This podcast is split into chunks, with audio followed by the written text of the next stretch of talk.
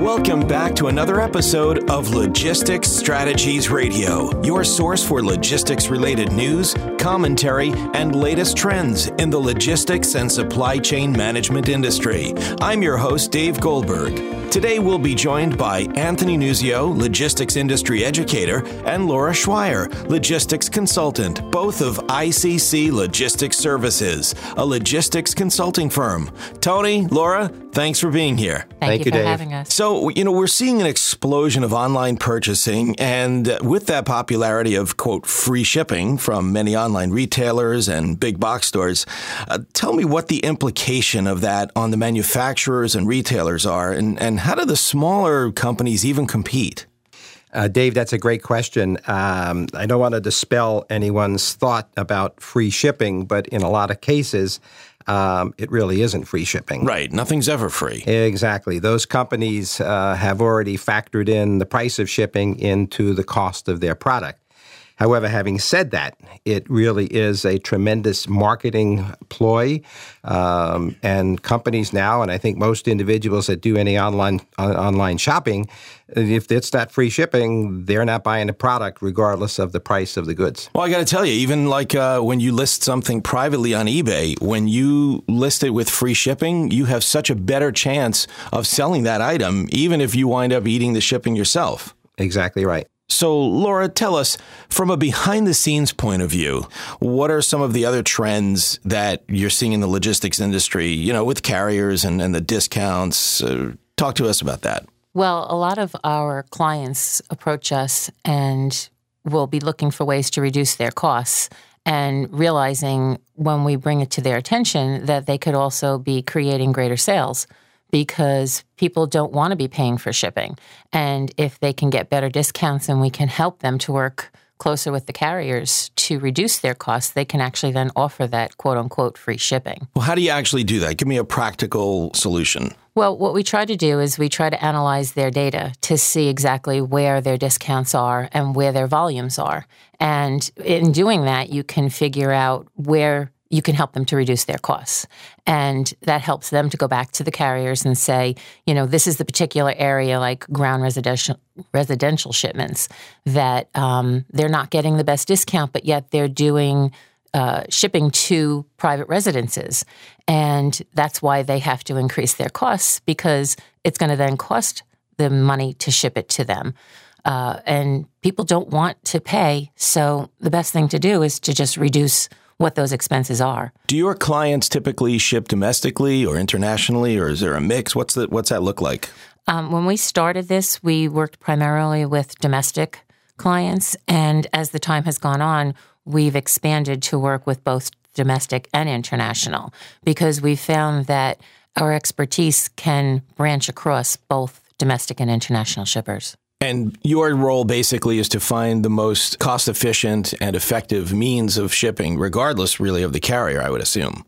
Yes, exactly. We're not just limited to uh, LTL truckload or parcel shipping. We span across all modes of transportation. Tony, what's the makeup of your client base? Is it retail, wholesale, manufacturing, distribution? Uh, most of our clients are in the manufacturing uh, industry, either manufacturing products or distributors, but we also serve retailers. And uh, recently we've been servicing um, service companies, companies like insurance companies, uh, et cetera, who uh, literally have millions of dollars in spend by shipping insurance policies and documents all over the world. G- give me a success story, obviously without saying the client's name, but uh, just tell the listeners about one one particular success story that comes to mind, let's say in the last year or so. Yeah, we, we had a great success story with a uh, multinational corporation. Um, that was spending about $18 million a year on shipping. Um, three different divisions, um,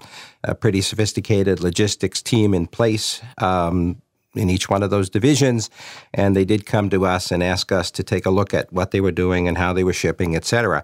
Um, the results were, were great. In fact, we were queried by the chief logistics officer to uh, pretty much respond, uh, "Hey, I have all these high-priced guys here that know all about logistics and shipping. What are you going to tell us that that we don't know?"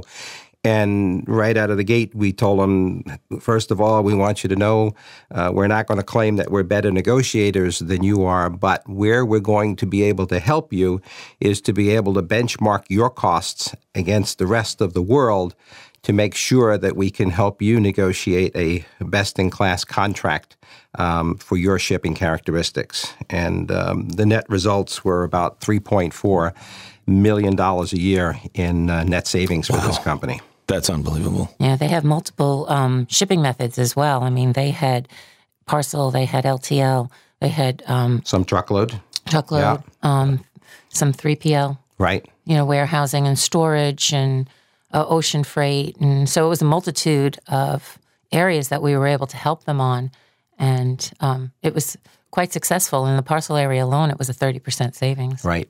Do the vendors that you're negotiating with and making these deals with on behalf of your clients, do they like you? that, another another great question. Somebody asked me, "Do you have somebody start your car in the morning?" uh, and, and, the reality is, um, you know, we, we have had an impact on on their revenues, and that's primarily because we understand the marketplace. We understand what can and cannot be done. But the part that a lot of people don't realize, including in many cases the freight carriers themselves, is that our goal is to create an alliance, a strategic partnership between our clients and these freight carriers for the long term. Yes, we're going to ask them to give our clients perhaps better rates than they're currently paying, but we're also asking our clients to work with these folks over the long period of time to gain the strategic alliance that benefits both parties. So you, I'm sorry, Laura, go ahead. I'm sorry. I was going to say the great part about uh, working with us is that we don't walk in there and tell them that they have to change over to all of these carriers that are specific to who we do business with because we honestly don't do business with any carriers we tell them, you know, you can use the exact carriers that you're using now. We just help you get a better deal. So the answer is in terms of the vendors, it's not a matter of whether they like you or not. You're ensuring that perhaps your client is staying with them. You're bringing business to them for the long term. And uh, on the flip side, they have to offer the best uh, end column discount that they're they're able to. Correct. Exactly. Great. Well, we are just about out of time. I want to thank uh, both Tony and Laura for being with us today on Logistics Strategies Radio. Thank you so much, Laura and Tony. Thank you, Dave. Thank you, Dave. Uh, I think that was some really beneficial information for our listeners. And you can learn more about ICC Logistics by visiting their website. Laura, the website? www.icclogistics.com. Thanks, everybody. We'll see you again soon.